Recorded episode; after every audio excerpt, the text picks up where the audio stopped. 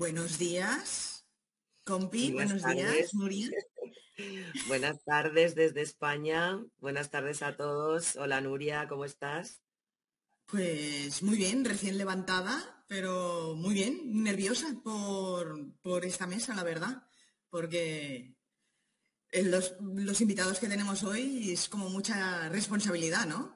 Sí, es una mesa muy top, ¿no? muy top. Y bueno, encantados de tener los invitados que tenemos hoy, un lujo para nosotros contar con ellos. A ver todo lo que vamos a aprender hoy, que seguro que va a ser mucho, ¿eh? Hoy hablaremos, entre otras cosas, de la realidad virtual, ¿no? Que parece que es como el top 10 de las tecnologías del metaverso, pero también parece que es la que no acaba de arrancar, la que no es la líder, porque fíjate tú que la encuesta que hemos hecho esta semana preguntábamos a nuestra audiencia, a la comunidad, cuáles piensan que es la tecnología que más va a ganar la carrera respecto a las otras, y no ha sido la virtual para nada, al contrario, ha sido la inteligencia artificial en primer lugar y luego la aumentada. O sea que mucho bombo con la virtual, pero parece que no despega. Bueno, hoy despejaremos algún que otro misterio, y lo que es curioso es que encima las inversiones en esta tecnología aumentan cada año, ¿no? Y no hay sector que no esté pensando en cómo puede aplicarla a su actividad. Claro, es que, vamos a ver, no se trata de utilizar lo virtual para hacer lo mismo que hacemos en el espacio físico, ¿no? Sino de aprovechar sus diferencias, sus particularidades, para hacer cosas imposibles o hacer las cosas de otra manera, porque para hacer lo mismo, pues ya estamos en el mundo real, digo yo. Tienes toda la razón, bueno, pero bueno, vamos a ver qué piensan nuestros invitados de hoy. Que nos cuenten. Vamos a darles paso. Eduardo Errán, Chief Metaverse Operations Officer en Utopia Wireless. Hola Eduardo, buenas tardes. Muy buenas tardes. Buenos días a Nuria y al resto de las personas, estén donde estén. Pues bueno, muchísimas gracias por la invitación. Es un placer, la verdad, que estar aquí con todos vosotros. Y nada, pues deseando compartir un poco de contenido, esas reflexiones que un poco ya estaba también Nuria comentando, pues bueno, pues dar un poco la opinión, desde nuestra humilde opinión, de lo que vemos en el mercado, de lo que están un poco, pues eso, las empresas demandando, con el enfoque un poco de producto que tenemos, cómo lo estamos un poco analizando y enfocando al menos desde nuestro punto de vista. Genial. Héctor Bravis, Sales and Partnership Director en ByteDance, Pico XR. Hola Héctor, buenas tardes. Hola, buenas tardes. Buenas tardes a todos y gracias por la invitación. Un placer teneros. Kisco Jiménez, fundador y CEO de Jiménez Business Group Tecnoshop VR. Hola, Kisco. Hola, muy buenas tardes, Nuria. La Nuria que se acaba de levantar también, buenas tardes. Y compañero Edu y compañero Héctor, ¿qué tal? Muy buenas tardes a los dos. Hola, Kisco. Y por último, Ivo Cadenas, Chief Blockchain Officer en Iblan Metaverse. Me habéis puesto hoy unos nombres. Te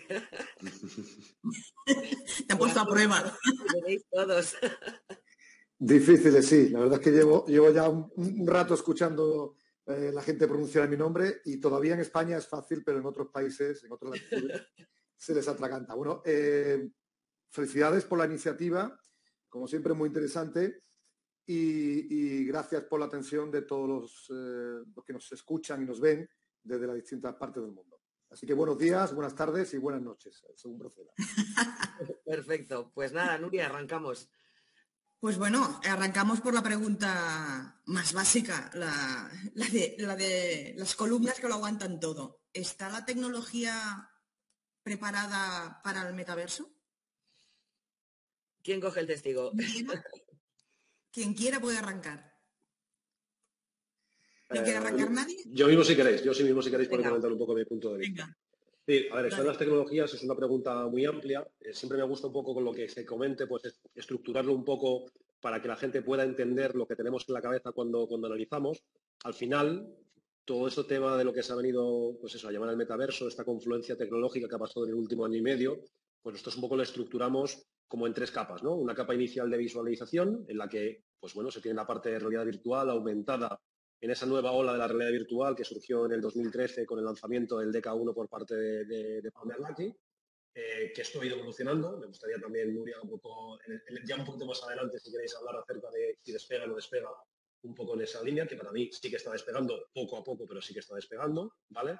Entonces tenemos por un lado la capa visual, que es la realidad virtual, aumentada, incluso toda esta nueva ola del 3D integrado dentro de la web. Luego tenemos la parte de la inteligencia artificial, con el bombazo que ha pasado en los últimos meses, que se encargaría un poco de la nueva algoritmia, de cómo al final el sistema responde de manera inteligente a lo que tú o el usuario o quien sea le esté introduciendo. Y luego tenemos la parte de blockchain, donde Ivo va a poder decir seguramente mucho más que yo, en relación de cómo esos datos, que antes estaban 100% centralizados, ahora se pueden descentralizar. Entonces, ¿la tecnología estaría preparada para el metaverso? Pues bueno, para la construcción del metaverso, desde luego, y es lo que se está haciendo. Para el metaverso, en función de cómo se esté envisionando, si lo estamos viendo el metaverso, como ese vídeo que Zuckerberg, el 28 de octubre de hace 2 años, pues anunció al mundo, pues a lo mejor todavía no, cuando no era el metaverso que estaba diciendo lanzar en ese momento, ni en pocos años, sino lo envisionaba un poco de cara, pues eso, al 2030 aproximadamente. Entonces, creo que la tecnología está 100% preparada para la construcción del metaverso, para dar los pasos adecuados, sobre todo desde el punto de vista de la capa de la realidad virtual, porque desde la realidad aumentada está todavía mucho más verde si hablamos de consumidor. Entonces, sí que creo que está preparada, pero para irlo construyendo. Incluso, esto también, repito, Ivo lo podrá decir mejor, pues a lo mejor incluso la blockchain, desde un punto de vista de concurrencia de usuarios, todavía a lo mejor no podría aceptar hordas de usuarios concurrentemente y que todos los servicios y todo estuviera descentralizado. Quizás no se podría hacer. Probablemente será muy bonito por temas de trazabilidad, de seguridad, de transparencia, de mil historias que aporta el tema de la blockchain, pero no está 100% preparada para soportar esos niveles de concurrencia. Tampoco lo está soportado el hecho de que tú a nivel de networking, es decir, de que tú puedas meter dentro de realidad virtual centenares de miles de personas en una misma sala que se estén comunicando, todavía la tecnología no está preparada. ¿Estará poco a poco? Está dándose soluciones. Entonces creo que lo más honesto es decir que la base está, que se está construyendo y que el metaverso no es una cosa que se tenga que tener ya, ni se decía antes, sino que se van haciendo como pequeñas cosas que se van aplicando tanto desde el punto de vista empresarial, que eso se va haciendo y es prácticamente un mainstream en el ámbito empresarial, como poco a poco se van haciendo cosas interesantes en el ámbito del consumidor, que lógicamente cuesta más porque al final pues hay que pagar los dispositivos y hay que desarrollar bien, que todavía no hay mucha gente que desarrolle bien, ¿vale? Entonces, un poco creo que es, el resumen sería, la tecnología, la base está, pero esto va poco a poco y todo tiene que evolucionar para que de algún modo pues se pueda llegar a esa aspiración de un metaverso como un nuevo internet experiencial que llegaría para todos y un poco esa es la idea. Solo por apostillar, ¿no?, antes de que intervenga Ivo, que supongo que irá por mención, y también lo que comentabas, ¿no?, desde un punto de vista de consumidor-usuarios, también llevarlos, ¿no?, a estos nuevos entornos donde todavía no están en muchos casos, ¿no? Bueno, a ver, a nivel de usuarios, estamos ya a nivel de headsets, por ejemplo, de gafas que existen en el mundo, estamos cerca de los 20 millones, va variando, ¿no? Porque muchos fabricantes, esto Héctor sí que va a saber mucho mejor que yo, no suelen compartir generalmente pues las ventas que han tenido de gafas, pero haciendo un poco la suma exactamente de lo que se va filtrando, incluso de las aplicaciones descargadas, cuando de algún modo tienes que estar viendo un poco el asunto de te bajas una aplicación, que si no tienes esa aplicación no puedes configurarte la gafa, con lo cual en función de las aplicaciones descargadas puedes hacer una estimación aproximada de cuántas gafas hay en concreto. Estamos en torno a los 20, 20 y pico millones, 20 y poco millones. Entonces, estamos hablando de que esto en realidad ha arrancado con versiones de desarrollo en el 2014, primeros productos en el 2015. Hombre, no es una curva exponencial, pero ya estamos en números exponenciales, aunque el último año ha bajado un pelín, pero porque hay menos gafas, es decir, menos novedades en el mercado, pero es decir, el crecimiento es bastante claro. No estamos como en el mundo del móvil todavía, pero es algo que veis poco a poco. Pero si lo miras con un poco de perspectiva, es decir, el ser humano...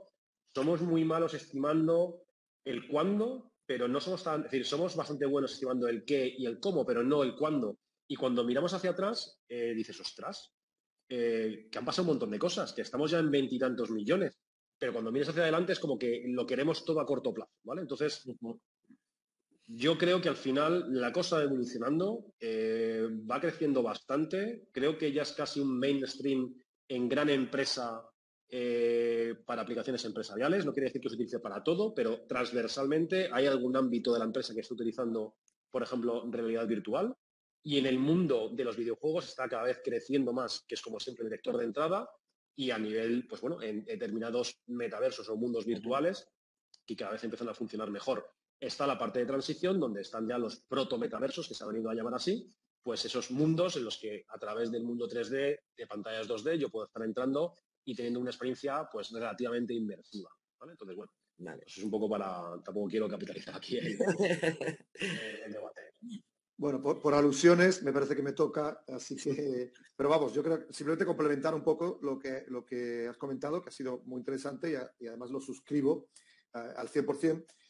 Respecto a las tres capas que mencionabas, simplemente también para que la audiencia esté al tanto, dentro de la parte de front, que ha mencionado muy bien esa separación entre realidad aumentada y realidad virtual, es cierto que la realidad virtual sí está muy avanzada hasta el punto de que los motores de videojuegos que son de 3D, que se utilizan habitualmente, que son básicamente Unity y Unreal Engine, que son lo que utilizamos para crear avatares, paisajes, edificios hiperrealistas, esos están muy... No es que estén muy avanzados, es que es una tremenda realidad, ¿no? Lo vemos a diario con juegos como el Pokémon, el Fortnite, es decir, esto ya no tenemos que esperar a que evolucionen. Evidentemente mejorará mucho en los próximos años, evidente, pero ya están cumpliendo más que de sobra en aspecto de gaming y esports las expectativas que tenemos.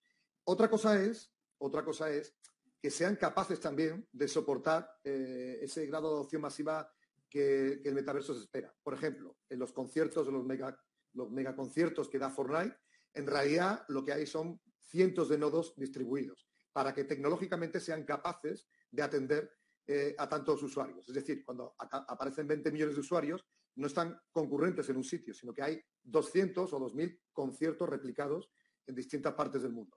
Es la manera que tienen ellos de descentralizar a su manera, digámoslo así, porque son servidores que están localizados y controlados por ellos, pero es la forma que tienen la arquitectura que tienen de soportar tantos usuarios. Esto, si lo llevamos a la tecnología blockchain, y ahí entramos ya en la capa, las tripas, digamos, en la capa de arquitectura, evidentemente, ahora en Decentraland y en Sandbox hay apenas 80 o 100 transacciones al día, 200.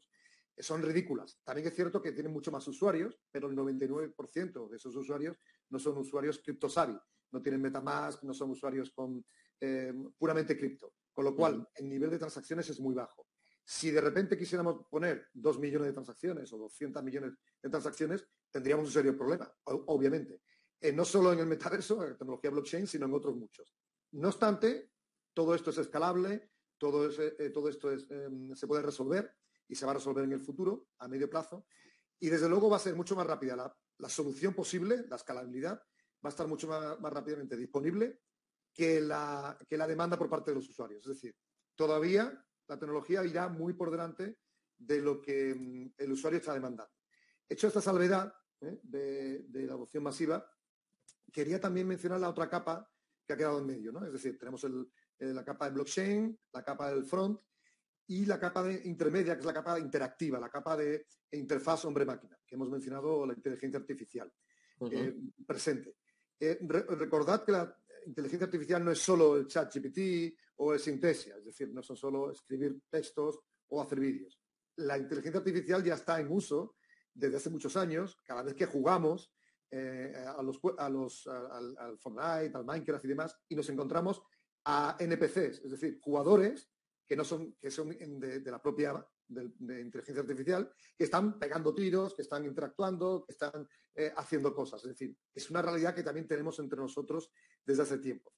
Y creo que también tiene mucho que por evolucionar, pero también está ya cumpliendo sobradamente las expectativas de los usuarios y la demanda de la gente final. Lo decía por hasta qué punto estamos adecuándonos a la demanda de los usuarios. Creo que de momento estamos cumpliendo, en la mayoría de las tecnologías involucradas, estamos cumpliendo con las expectativas y la necesidad. Evidentemente, a medida que ese grado de necesidad vaya subiendo en los próximos años, habrá que evolucionar esa tecnología, pero creo que en todos los frentes, en algunos, como digo, están muy avanzados ya, muy maduros, y en otros no tanto, pero llegará. ¿De acuerdo? Vale. Héctor, Kisco, os pido un poquito más de brevedad en las respuestas para que podamos introducir más preguntas. Dejo al compañero Héctor. Vale. Bueno, yo veo que cualquier solución ahí de visualización de datos, ¿no? De nueva visualización de información e interactuación con esas informaciones. Una solución tiene como 4 patas, ¿no? Hardware, software, contenido y soporte. Así que la tecnología está lista, sí, está lista, porque tenemos una comunidad increíble internacional de desarrolladores de software, de creadores de contenido, de manufacturas de hardware. Así que para el día de hoy, sí, está lista. Nosotros tenemos que trabajar con lo que tenemos en manos, ¿no? Y lo veo, sí, lista. Lo veo con despliegues potentes. Ya estamos ahí realizando una serie de proyectos muy potentes alrededor del mundo, utilizando, yo puedo hablar, claro, con más propiedad de las, sobre gafas VR, ¿no? Para business, pero sí, es notable todo lo que se está moviendo en términos de interacción social, en términos de transmisión de conocimiento. Así que sí, contestando ahí a Nuria, sí, la tecnología está lista para el momento que está, ¿no? Hay una curva de adopción, hay una curva, claro, y tal cual los móviles, ¿no? Todos nosotros 6 acá y todos los que nos están viendo tienen sus propios móviles y hubo una curva de adopción para los antiguos móviles y ahora para los smartphones. Así que paso a paso las cosas siguen adelante y yo veo una perspectiva brillante para todo el mercado. Bueno, opino.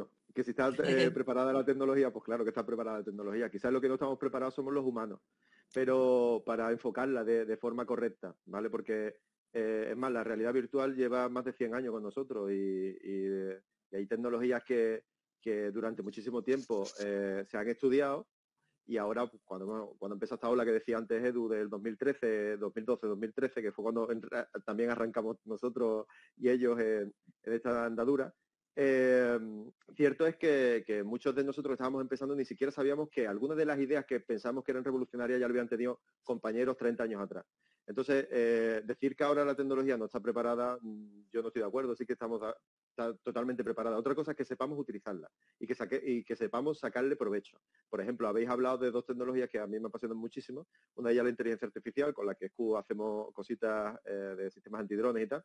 Y se habla de inteligencia artificial como que es algo, ¿no? La inteligencia artificial no es otra cosa que un ingeniero informático o una persona que está programando que diseña una capacidad que es la inteligencia artificial, no hace otra cosa que hacer ecuaciones y hacer determinados tipos de seguimientos de patrones, ¿no? y tal.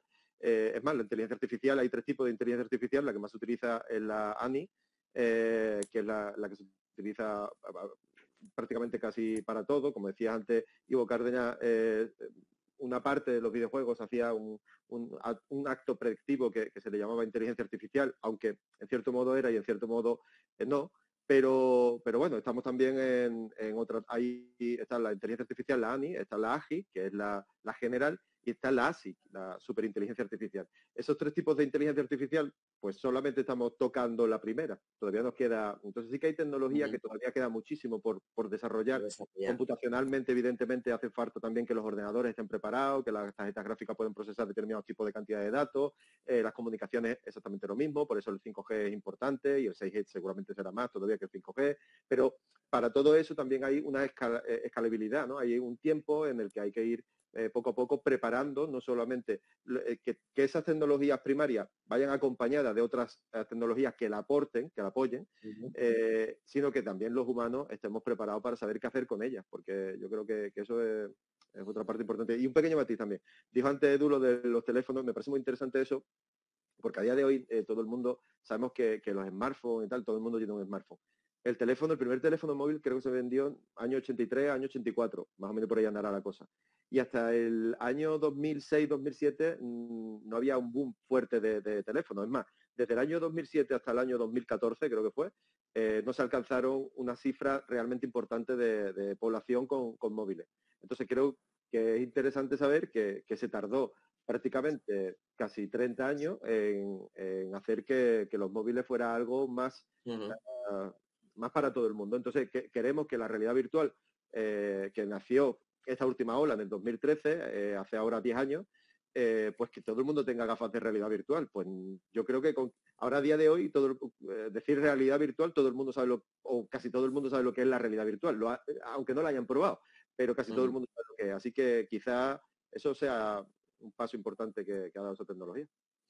Me comentaba uno de nuestros seguidores, José Pichel, ¿no? Dice, yo no creo que la realidad aumentada esté menos desarrollada que la realidad virtual, ¿no?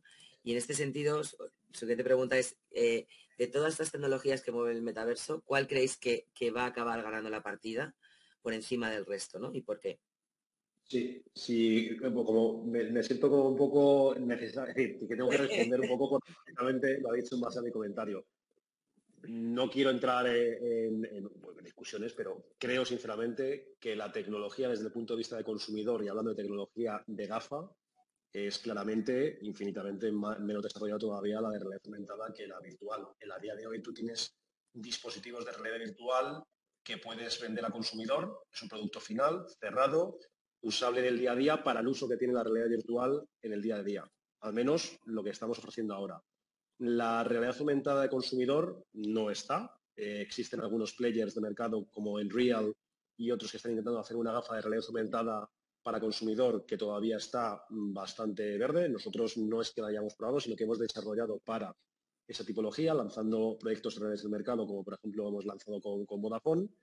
Hemos sido de los primeros que adoptamos la tecnología de Magic Leap, y Kisco también lo sabe, haciendo aplicaciones y hablándolo un poco con ellos, pero era una tecnología que aspiraba a ser para consumidor, pero realmente no estaba preparada para consumidor, sino más para el mundo de la empresa. Y básicamente lo que pasa es que la tecnología que implica la realidad aumentada para integrarse todo dentro de una gafa es muy complejo. Se requiere una nanotecnología, requiere unas infraestructuras de redes de comunicaciones muy potentes, requiere muchas cosas que todavía no están a día de hoy por aquí, y eso es por lo que, no sé si lo sabéis, pero bueno, se filtró que Apple, desde el punto de vista de gafas de realidad aumentada, de las gafas que, por ejemplo, las dos Nurias o Ivo tienen, en ese un poco ese form factor, esa tipología de gafa, pues se está lanzando un poco más adelante porque todavía no existe una tecnología que te permite integrar toda la tecnología en una gafa muy pequeña. Entonces, la realidad aumentada de consumidor creo que todavía no está tan madura como la está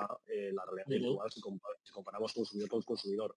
Y en la parte de cuál creo que es la que se va a llevar el gato al agua, si es que hay alguna que se lleva el gato al agua en ese sentido, porque yo creo que son primas y hermanas y cada una se va a utilizar en contextos distintos, creo que en cuanto a tiempo de uso, probablemente la realidad aumentada sea la que se lleve el gato al agua en cuanto al tiempo de uso y si lo queremos hacer algo más parecido al uso del móvil. Es decir, creo que la realidad aumentada pues será algo que podemos utilizar todo el día.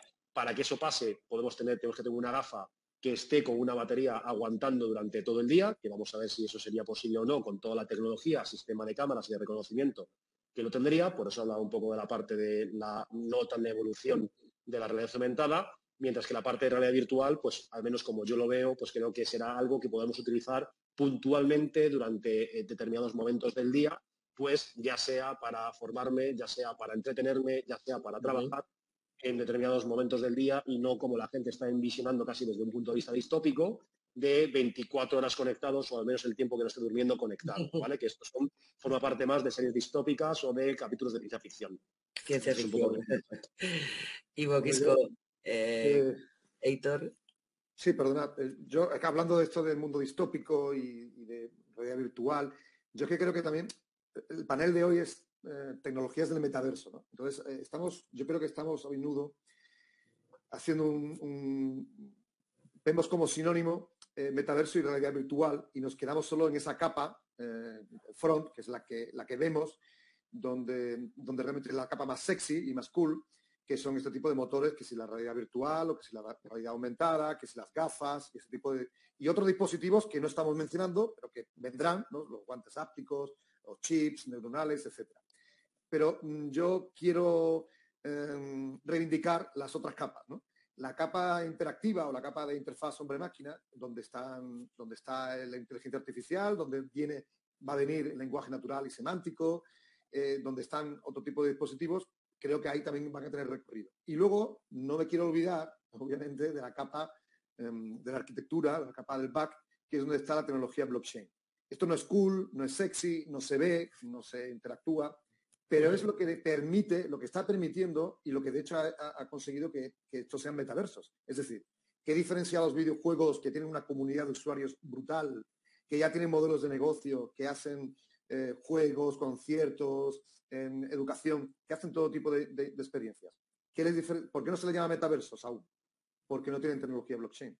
En cuanto que pongan tecnología blockchain y todos los bailes que venden, o los productos, o los disfraces, o las armas, o los contenidos que venden, las entradas a los conciertos, sean NFTs, pasará a llamarse un metaverso. Todos estos grandes videojuegos con una comunidad de usuarios enorme, infinitamente mayor que la que tienen Decentraland o Sandbox, que son los actuales protometaversos de los que se habla, la única diferencia que hay es la tecnología blockchain, que es la que permite no solo crear ese NFT y mintear ese producto o servicio, sino el nuevo concepto de propiedad, el nuevo concepto descentralizado, el nuevo concepto de creador que puede monetizar y vender sus contenidos o sus productos o sus diseños. ¿De acuerdo? Es decir, yo creo que la tecnología blockchain no se ve como algo sexy, lleva muchos años entre nosotros, pero es lo que ha cambiado el paradigma de esto es un metaverso, esto no es. Permitidme para terminar un apunte, hablando de distopía. El concepto de metaverso aparece en la novela de Snow Crash, hace 30 años, en el 92, escrita por Neil Stephenson. La definición que se hace ahí de metaverso es un lugar virtual donde nuestros avatares interactúan entre ellos de forma virtual. Y esto mismo es lo que luego se traslada, no menciona para nada gafas, ni guantes, ni 3D. Luego, cuando vemos la película de Ready Player One, que también está basada en una novela, pues ya se le da ese matiz, ¿no?, de realidad virtual que ya con gafas que todos entendemos. Y a día de hoy nos estamos quedando en eso, que está muy bien, que es una forma visible de entender el metaverso, pero no nos olvidemos que el metaverso como concepto descentralizado, como DAO, como comunidad donde realmente todos interactúan con sus avatares, sean unicornios o sean personas similares a la real, en lo que está dando ese cambio es el concepto de descentralización, y eso es gracias a la tecnología blockchain. Vale, bueno, voy a dar mi opinión. Espero no herir muchas sensibilidades con lo que voy a decir ahora. A ver, primeramente, para mí, cuando hablamos de tecnologías que van a ganar en el metaverso, ¿no? Como si esto fuera un combate entre Mike Tyson y Vander Holyfield en los 90. Fenomenal, vale. Porque yo en un apunte, perdona, no lo estaba diciendo, por supuesto, porque estaba reivindicando, en realidad no estaba haciendo una predicción, sino reivindicando el por qué hemos llegado a este punto. En realidad no respondía a la pregunta de quién ganará. Yo estoy de acuerdo contigo, no se trata de una confrontación. El Web3 es sinergias claro, entre distintas piezas que encajan en el puzzle, blockchain, realidad virtual, inteligencia artificial. Y no se puede entender un metaverso sin ninguna de estas tecnologías. Claro, o sea, no puede existir cual, no, aparte, voy a hacer un poco de abogado del diablo hoy. Voy a intentar, porque habemos cuatro personas que somos muy técnicos también y podemos hablar de... Pero seguro que está viendo y está escuchando este programa un montón de gente que a lo mejor no tanto. Entonces, voy a hacer un pequeño paréntesis, un pequeño así con esta pregunta, si me lo permitís, porque me gustaría dar un par de pinceladitas a ver también los compis después qué opinan. Pero... Sí. Con lo del metaverso, lo que acaba de decir Ivo, Neil Stephenson, bueno, la novela, los años 80, años 90, tal, bueno, se ha liado lo que se ha liado porque a Facebook le interesaba también cambiar el nombre. Pero es muy bueno que para empresas que nos dedicamos a tecnologías inmersivas, ¿no?, como en mi caso, por ejemplo, el caso de Edu, el caso de Héctor, el caso de Ivo, ha sido muy bueno también que de alguna manera eso se focalizara a decir, oye, que estos locos frikis, ¿vale?, están haciendo cosas que pueden ser interesantes, pueden ayudar a determinados sectores. Y entonces ahí es donde voy. O sea, ¿qué tecnología va a ganar? Pues ninguna. Van a ganar todas si esto sigue para adelante. Y van a perder todas si el metaverso al final termina no siendo nada. Entonces, creo que pueden ganar todas. ¿Por qué? Pues porque cada una de ellas se va a enfocar de una manera distinta. Esto no es una carrera entre realidad aumentada y realidad virtual. Es más, es que la realidad aumentada ni siquiera es, yo diría que está equiparable a la realidad virtual. La realidad virtual es una de las realidades, igual que está la realidad física, la realidad mental, y hay otra que se llama realidad mixta. Dentro de la realidad mixta hay una forma de proyectar esa realidad mixta que es a través de realidad aumentada, que es una tecnología. Pero también hay otra tecnología que se llama 3D y también es realidad mixta. También hay otra tecnología que son los hologramas y también es realidad mixta. Entonces, la realidad mixta Es más, las gafas de realidad virtual, seguramente eso que hablaba Edu, estoy totalmente de acuerdo.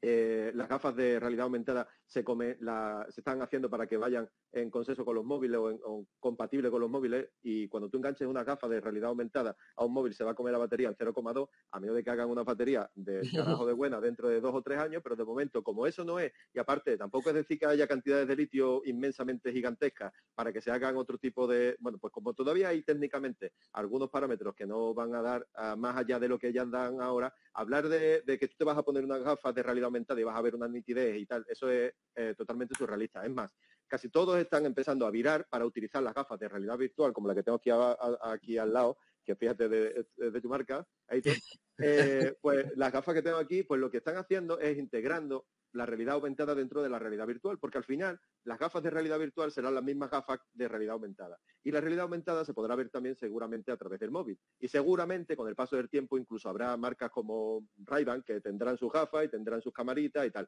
Pero llevar una cámara con una gafa por la calle, si cuando sacas el móvil así mucha gente pues ya te está mirando mal, vaya que lo estés grabando tal. O sea, aquí hay un montón de parámetros legales, físicos, éticos y tal que todavía ni siquiera se está hablando, y yo creo que se debería de hablar. Pero, ¿cuál es la tecnología que va a ganar entre todas? Yo creo que ninguna y todas. Y dentro de todas esas, sí que es cierto que la inteligencia artificial, porque acapara mucho más sectores, mucho más partes, pues todo el mundo ahora mismo también la tiene muy en cuenta, pero no es que sea más importante que la realidad, por lo menos para mí no lo es, no es más importante que la realidad virtual, no es más importante que blockchain, no es más importante...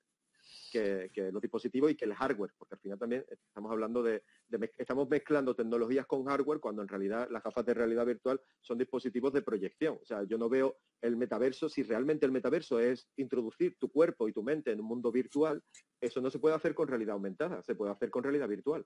Entonces las gafas son una parte, la única forma de meterte en la realidad virtual, de momento, hasta que se invente otra cosa, es las gafas de realidad virtual. A lo mejor dentro de 10 años se inventa algo neuronal en el que tú puedas estar.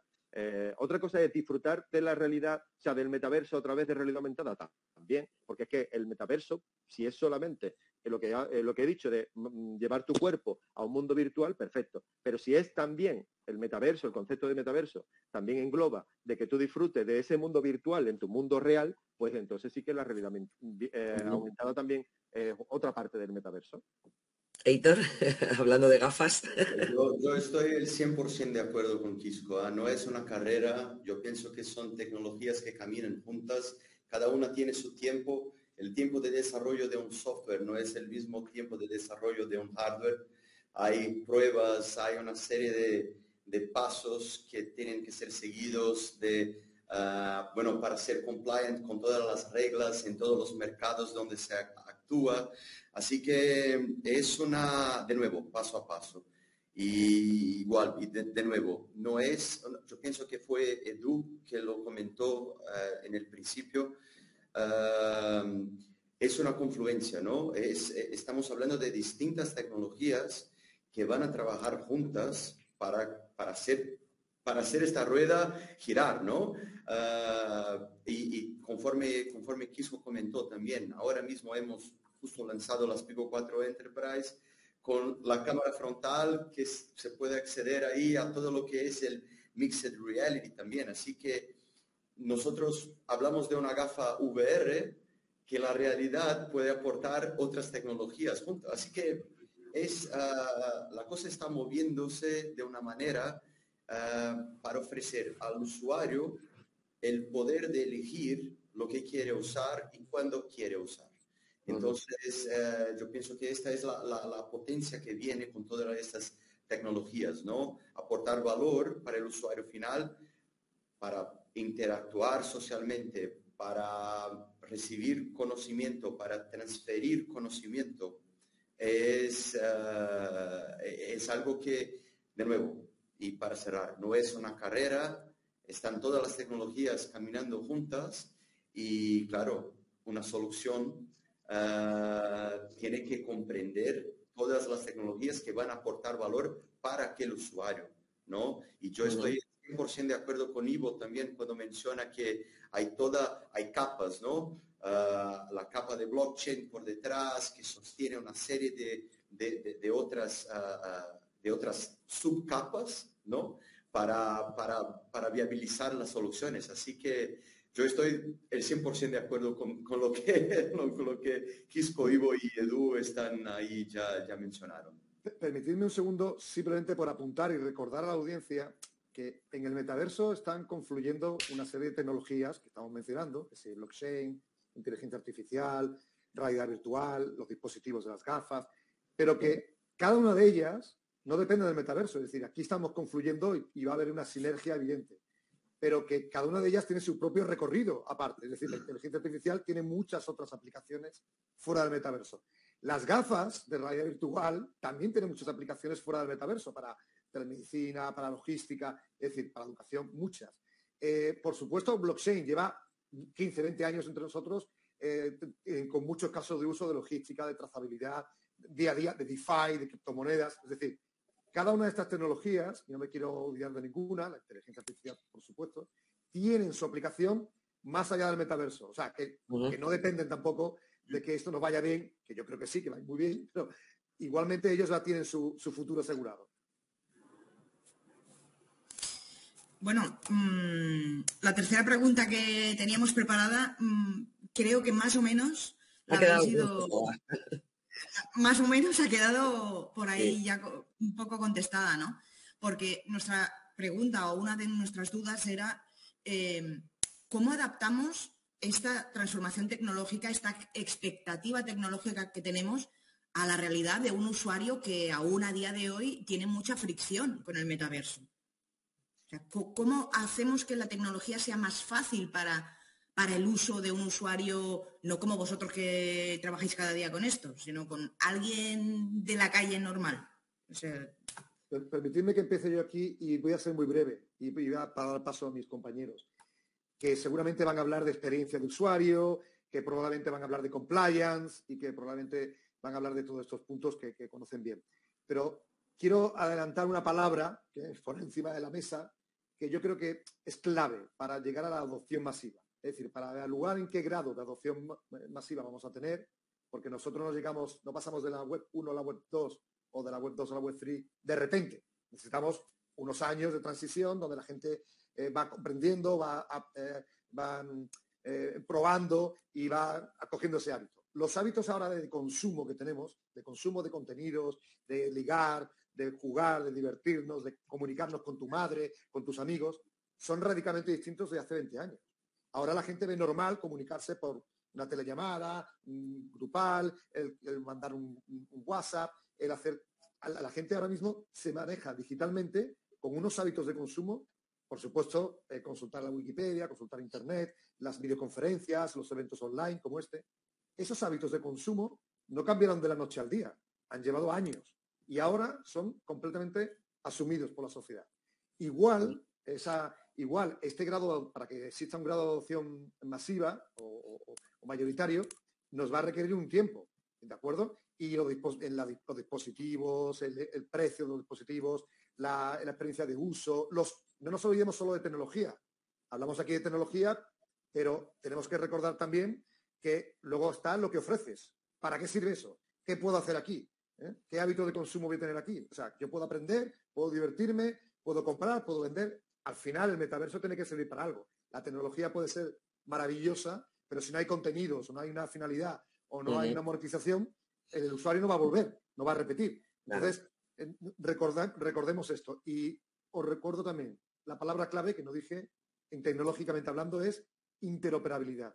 Es decir, que las plataformas y tecnologías sean compatibles entre sí. Igual que yo ahora me lo veo una sola vez y puedo entrar en distintas páginas, que mi avatar pueda ir de un sitio a otro, que me valga lo que... O sea, que no tenga que andar logueándome o cambiando de avatar cada vez que voy a un sitio, que si yo adquiero un asset en un sitio, en un metaverso, me valga para otros. Es decir, esto es lo que facilitará que haya puentes entre distintas islas y que no tengamos que ir ahogándonos cada vez que saltamos de una isla a otra.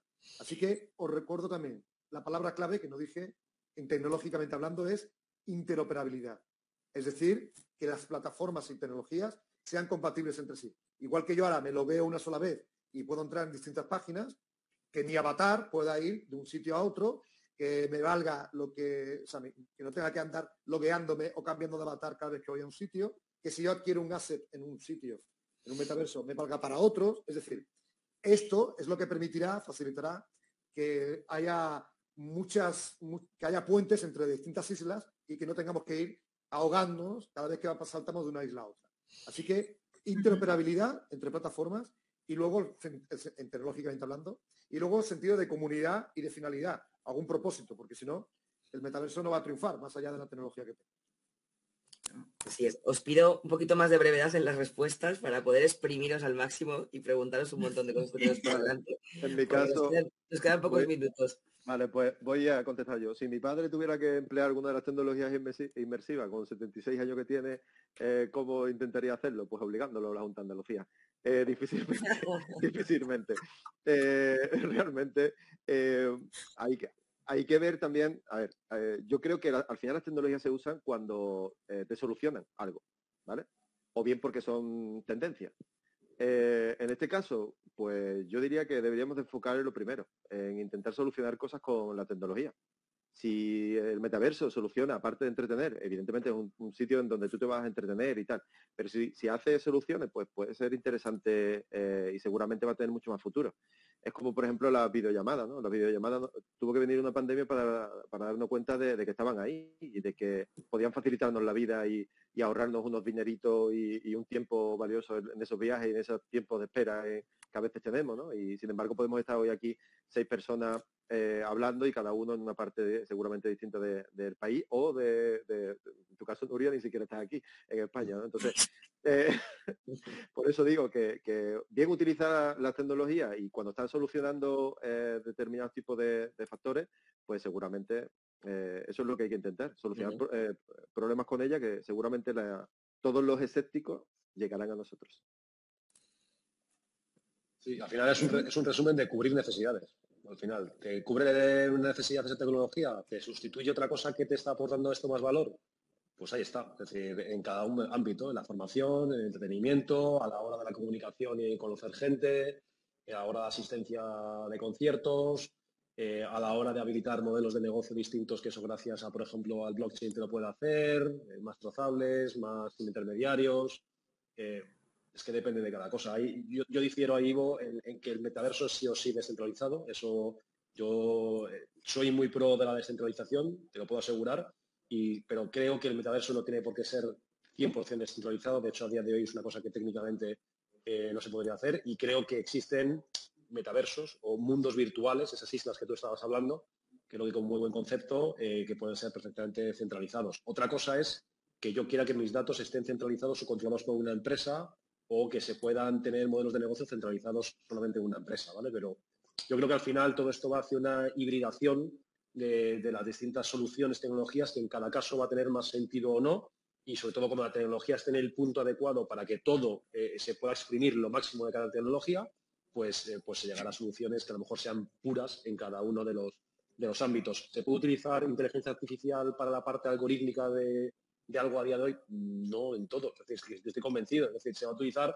más a día de hoy desde el punto de vista de marketing, como creo que se utilizó en el ámbito del blockchain y de las criptomonedas para decir y vender proyectos que no había nada detrás, pero tenían que vender algo para generar liquidez de cara y acercar pues cash a su proyecto y poderlo vender, que es como creo que surgió, al menos al principio, el tema, un poco la adopción del concepto del metaverso dentro del mundo blockchain, que eran proyectos que querían tener liquidez y utilizaban el concepto de blockchain. Hay muchos proyectos, sabemos que no tienen nada detrás, pero bueno, como era el momento ese de utilizar la palabra de metaverso, como lo es a día de hoy utilizar la palabra de inteligencia artificial, pues bueno, creo que al final, como siempre, todo está en el equilibrio, en el punto en el que está, y a veces que será, pues eso, más centralizado, más descentralizado, y repito, yo soy un fan absoluto de la descentralización. Me he formado en ello y de que existen escuelas relacionadas con el tema de cripto, pero bueno, creo que todo tiene que ser un poco en su justa medida. Hemos hablado ya de que para que haya una adopción masiva, por ejemplo, de las gafas, ¿no? Pues tiene que haber una evolución en tamaño, software, precio, etcétera, ¿no? Pero una vez que los usuarios utilizan estos dispositivos, que bueno, puede llegar un momento que cuando la experiencia sea tan inmersiva, ¿no? Y tan real, que se puedan igual confundir o que no se distingan bien del todo el mundo real con el mundo virtual. Me gusta más decir mundo físico, ¿no? Pero podemos decir que las empresas que controlen los datos en el metaverso controlarán la vida real. ¿Quién se lanza? Silencio. Bueno, claro, eso es lo que están intentando. Has dicho una palabra clave. O sea, es decir, ya llevamos una época, se habla mucho de metaverso, se habla de Web3, se habla de inteligencia artificial, pero en realidad lo que es, llevamos ya unos añitos es un mundo data driven y de un mundo completamente centrado en la data. La data se habla de user-centric porque queda muy elegante, pero en realidad lo que quieres es la data del usuario. O sea, pones al usuario en el centro para tener su data. ¿Qué data? Yo no diría, permíteme un matiz, yo no diría quien tenga los datos controla, sino quien sepa qué hacer con los datos. Porque hay mucha gente, muchas compañías que manejan increíbles cantidades de datos que no saben cómo explotarla. Explotarla suena despectivo, pero bueno, monetizarlo, ofrecer un servicio mejor. A mí no me importa que manejen mi data, o sea, si yo sé lo que están haciendo y le doy consentimiento, no me importa si me van a ofrecer un producto adecuado a mis intereses. No me importa. Siempre y sobre todo si está bajo el paraguas de la compliance, como comentaba antes Víctor, ¿no? Lo que no me gusta es que utilicen mis datos sin yo saberlo y que lo utilicen, y además de eso, que lo utilicen para ofrecerme algo que es invasivo, que no quiero.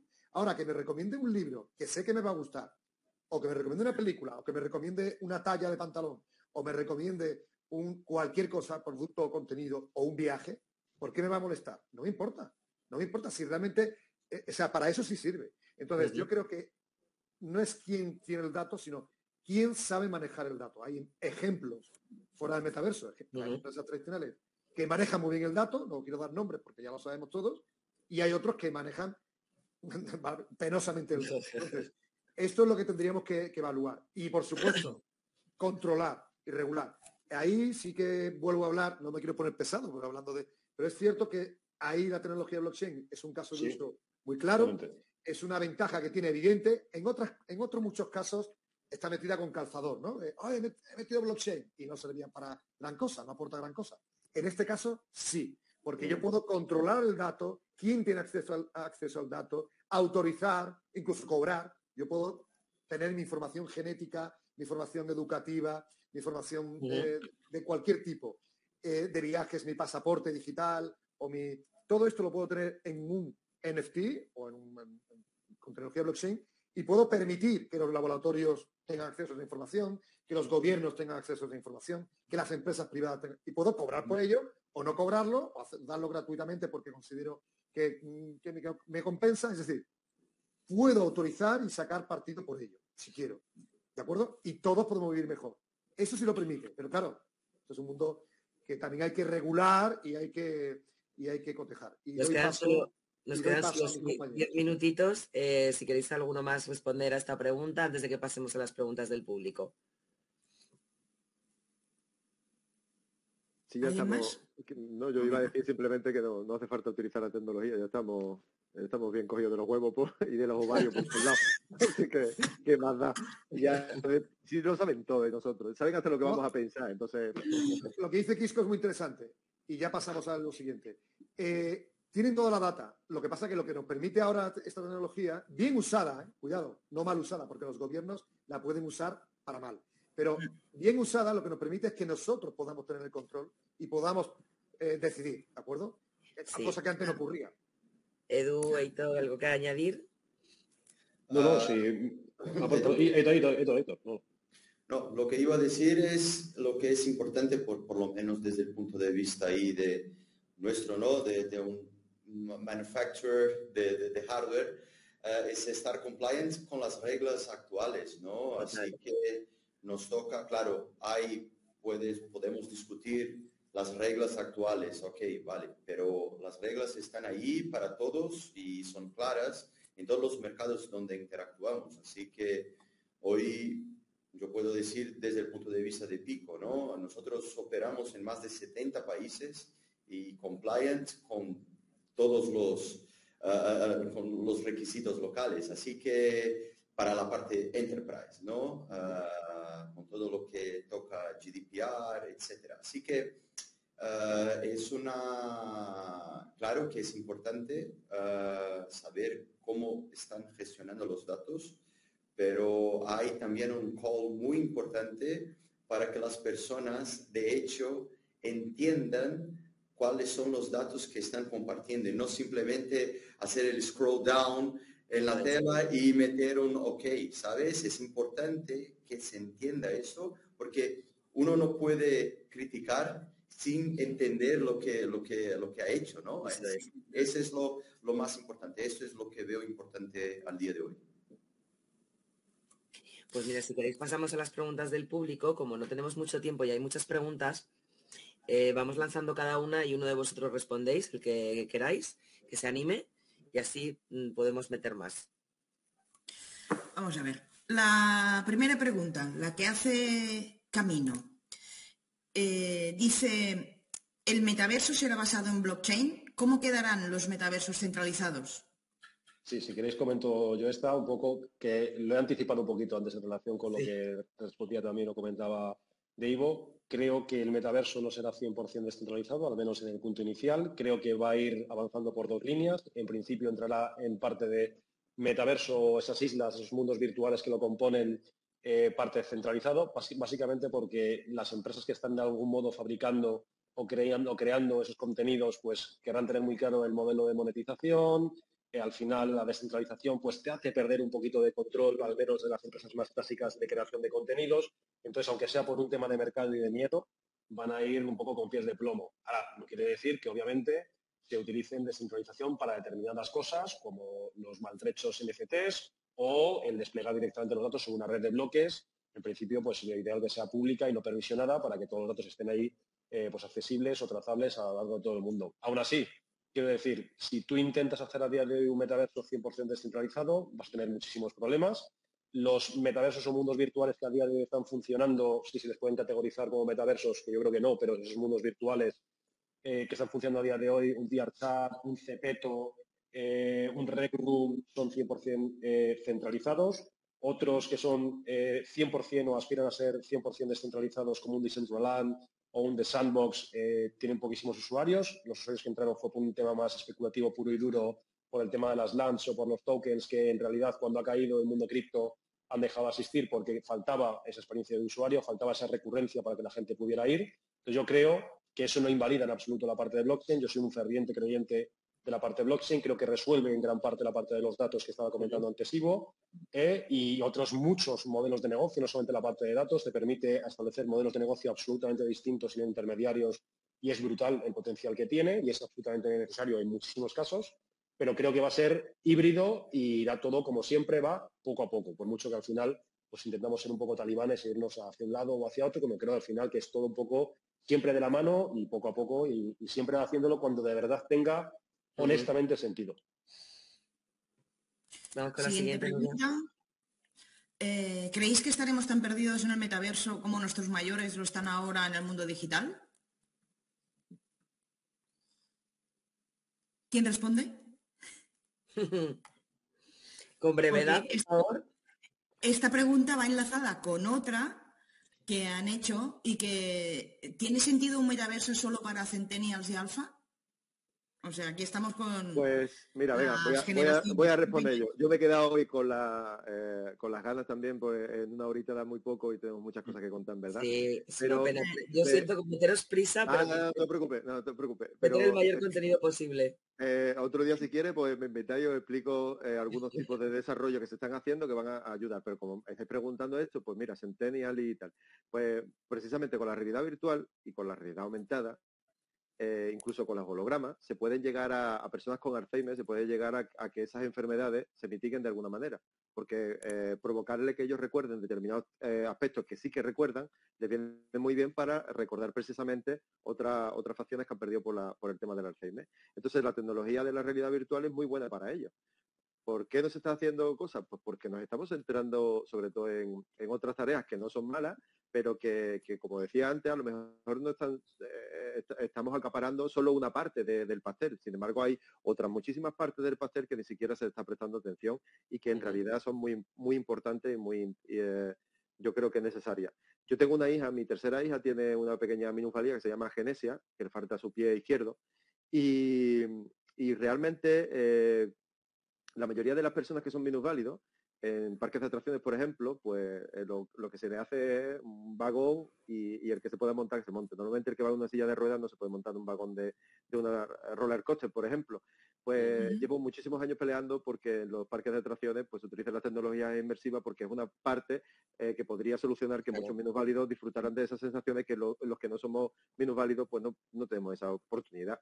Pues cosas como esa, por ejemplo, o cosas como... Y eso es lo que me queda un poco los centennial tal, pues claro que sí, pero tenemos que hacer cosas para ello. Si no nos centramos y vemos qué queremos solucionar, lo que queremos aportarle, por ejemplo, hay un proyecto que se hizo hace unos años que era el vagón, ¿no? Era la zona donde era un geriátrico, en donde las personas mayores iban a almorzar y tal, y lo que hicieron fue, como era muy oscuro y tal, pues le pusieron unas televisiones como si fuera un vagón de un tren. Entonces, cuando se sentaban, eran como si estuvieran viajando en un viaje de tren. Pues no sabes tú lo alegre que estaban los mayores cuando llegaban allí, se sentaban, porque eran como que se estaban saliendo de la residencia y se podían charlar alegremente, tal. Pues ese tipo de iniciativas son las que tenemos que ir probando, las que tenemos que ir testando, y a raíz de ahí seguro van a salir infinidad de negocios, infinidad de rentabilidades que soporten después esas tecnologías y esas industrias. Una sola cosa rápida, Nuria, una sola cosa rápida en relación con eso, a lo que respondía Begoña en cuanto a si creemos que van a estar perdidos, creo que sí que estarían perdidos si no hacemos que a la hora de crear contenido en la parte de capacidad visual interactiva, no lo hacemos que sea accesible. Y aquí la disciplina de la accesibilidad que tanto bien ha hecho en la parte de web y de móvil es donde tiene que entrar dentro de la parte de la virtual aumentada. Es una disciplina que va muy atrasada en estos mundos inmersivos, pero que poco a poco se está haciendo cosas y hay gente, por ejemplo, muy relevante en el mundo web, como Ivo Cadenas, que ya se está metiendo dentro de este mundo nuevo de accesibilidad dentro de mundos inmersivos. Si no lo hacemos así, obviamente, pues será una barrera de entrada más en este nuevo mundo. Bueno, ¿no? También introducir toda la parte de lectura fácil, lenguaje de signos, etcétera, ¿no? Aquí hay mucho por introducir. Muchísimo. También. Otra pregunta. Sí. La última, ¿no? La última pregunta. ¿Cómo podemos evitar los sesgos desde el inicio en el mundo del metaverso o en las tecnologías del metaverso?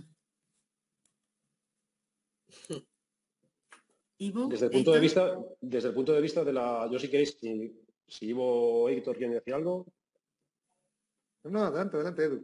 Vale, en cuanto a los sesgos, estaban vinculados un poco a la parte de inteligencia artificial. A ver, desde un punto de vista de algoritmia, de lo que está haciendo, interpretando el sistema a nivel de software dentro de la realidad virtual aumentada, la inteligencia artificial se está haciendo bastante poco a día de hoy. Lo que sí que es cierto que las gafas se utilizan, pues, computer vision, es decir, que al final es una subdisciplina de la inteligencia artificial que te permite interpretar el entorno real a través de imágenes, con lo cual está. ¿Cómo eliminas los sesgos? Pues haciéndolo de un modo lo más ético posible y con unos algoritmos que estén revisados para evitar cualquier tipo de sistema. A día de hoy, ChatGPT tiene algún tipo de sesgo, pues hay 200.000 teorías de que los tiene, de que responde en un sentido, responde en otro. Entonces, al final, esto yo creo que es una cosa que pertenece mucho más, obviamente, a la disciplina de la inteligencia artificial, donde se intentará que los sistemas tengan los menos sesgos posibles. Pero es que, claro, la capa de inteligencia artificial es que está en todas las partes. Está en la parte de cómo yo veo las cosas, ¿vale? De cómo lo interpreto con computer vision. No sé si recordáis en algún momento, que recuerdo que con las HoloLens 1, que fueron las primeras gafas de realidad aumentada lanzadas desde el punto de vista empresarial por Microsoft en el 2013, no reconocían incluso elementos que no tuviesen un contraste con el fondo. Entonces, incluso pasó una vez que no reconocía una persona de color negro, una persona negra que tenía delante, y dijeron, son racistas, unas gafas racistas. Entonces, al final, es decir, los sistemas de computer vision, tanto para la parte de visión, pues, hombre, tendrán que reconocer todos los objetos adecuadamente. Si no reconoces el objeto bien, te dirá una cosa que no es. Es decir, al final que sea preciso, que esté todo respaldado y que de algún modo sea lo más preciso. Pero es que tenemos sesgos como ser humano. ¿Quién dice que eso no está sesgado? Es que es también muy complicado. Entramos ya en terrenos filosóficos, es decir, de algún modo, ¿qué es la realidad cuando al final la realidad la conformamos nosotros con nuestras percepciones y con nuestros sesgos? Es complicado. Bueno, preguntaba Francisco, ¿sois más optimistas que pesimistas? Yo creo que todos los que estamos aquí somos más optimistas que pesimistas, todos arriba, pero siempre, al menos desde MetaTools, lo que pretendemos es no olvidarnos de la parte más humana, de toda la parte de la tecnología, no tener este enfoque humano digitalmente, ¿no? Y bueno, daros las gracias porque es la primera vez que nos pasamos de tiempo, siempre somos súper puntuales, pero yo me quedaría con vosotros toda la tarde. y seguro que nuestra audiencia también. Ha sido fantástico teneros, de verdad. Yo creo que tenemos que hacer una segunda edición de esta mesa. De tecnología. Creo que se quedan muchas cosas en el tintero, una hora da para muy poco y yo creo que tenemos que exprimiros más aún, así que os invito a que participéis otro día en Tecnologías en el Metaverso 2, parte 2. Pues será un placer teneros y sobre todo dar respuesta a un montón de preguntas que se nos han quedado en el tintero sin poder responder. Os pido disculpas a nuestros seguidores si no he podido dar respuesta a todos, pero es que el tiempo da para lo que da. Y espero que hayáis disfrutado vosotros también, que hayamos aportado valor. Y nada más, deciros que el próximo día, nuestro siguiente MetaTools es el 9 de marzo a las 19:30 y hablaremos sobre marketing y comunicación. Y aquí un tema que trataremos serán: ¿las marcas se enfrentan a nuevos riesgos reputacionales en el metaverso? ¿O los riesgos son los mismos que en el mundo físico? Así que os esperamos. Muchas gracias a todos, de verdad. Gracias por acompañarnos una vez más. Muchísimas gracias. Muchísimas gracias a vosotros.